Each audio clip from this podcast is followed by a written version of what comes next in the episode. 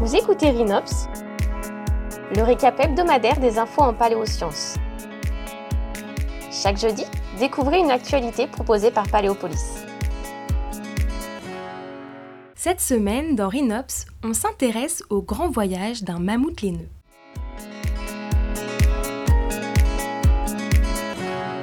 Les mammouths laineux sont bien connus des paléontologues grâce aux nombreux restes préservés dans les sols gelés de Sibérie et d'Alaska.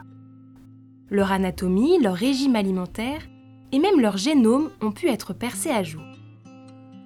Cela devient plus difficile lorsqu'il s'agit de récolter des informations sur leur mode de vie, leur comportement ou sur les déplacements qu'ils pouvaient effectuer au cours de leur vie. Une équipe internationale de scientifiques, dirigée par Matthew Wooler de l'Université de l'Alaska de Fairbanks, a pu identifier les différents moments de la vie d'un mammouth laineux et retracer ses déplacements de ses premières années jusqu'à sa mort. Pour cela, les chercheurs ont étudié une défense de 2,40 m de long. Ils l'ont tout d'abord datée, puis grâce à l'ADN, ils ont pu déterminer le sexe de l'animal. Cette défense appartenait à un mammouth laineux, mâle, surnommé Kik, qui vivait il y a 17 100 ans en Alaska, au-delà du cercle arctique. La défense a été ensuite fendue en deux afin de récupérer l'axe central de 1,70 m de long. Les défenses des mammouths sont leurs incisives du haut. Elles ont une croissance continue, c'est-à-dire qu'elles grandissent tout au long de leur vie en formant des anneaux de croissance, couche après couche, un peu à la façon des arbres. À l'aide d'un laser, les scientifiques en ont prélevé de très nombreux échantillons depuis l'extrémité qui a enregistré les premiers jours du mammouth jusqu'à la base correspondant à ces derniers moments. Ils ont ainsi pu déterminer que Kik était âgé de 28 ans lorsqu'il est mort. L'analyse des éléments chimiques, comme l'oxygène et l'azote, a permis aux chercheurs de retracer les différentes périodes de la vie du mammouth.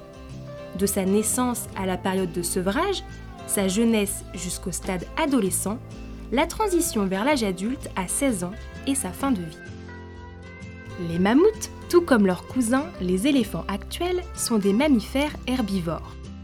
En se nourrissant des végétaux qui composent leur environnement, ils ingèrent des éléments chimiques provenant des sols qui vont se fixer dans leur défense. Chaque sol du globe ayant des spécificités chimiques, l'analyse de ces éléments a permis de retracer les déplacements de Kik tout au long de ses 28 ans de vie. Pendant ces deux premières années, le mammouth occupait un territoire situé dans le bassin inférieur de la rivière Yukon. De ses 2 à 16 ans, il se déplaçait sur des distances devenues plus importantes, essentiellement dans les basses terres et dans le fond des vallées.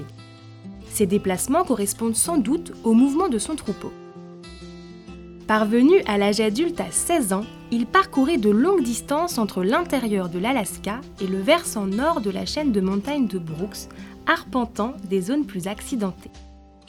Cette donnée est cohérente avec le comportement des éléphants actuels qui, une fois devenus adultes, quittent le troupeau dirigé par une matriarche et partent à la recherche d'une femelle pour s'accoupler. Enfin, une période de crise dans son alimentation a été identifiée. Elle correspond au dernier hiver vécu par Kik qui serait mort de faim. La raison la plus probable semble être des conditions climatiques particulièrement rudes qui l'aurait empêché d'accéder à sa nourriture, gelée sous un manteau de neige. Nous tenons à exprimer tous nos remerciements à Matthew Wooler, premier auteur de l'article scientifique publié dans le magazine Science, qui a bien voulu nous le procurer. Rhinops, c'est déjà fini, mais d'autres actualités sont à consulter sur le site internet de Paléopolis. À jeudi prochain pour un nouvel épisode.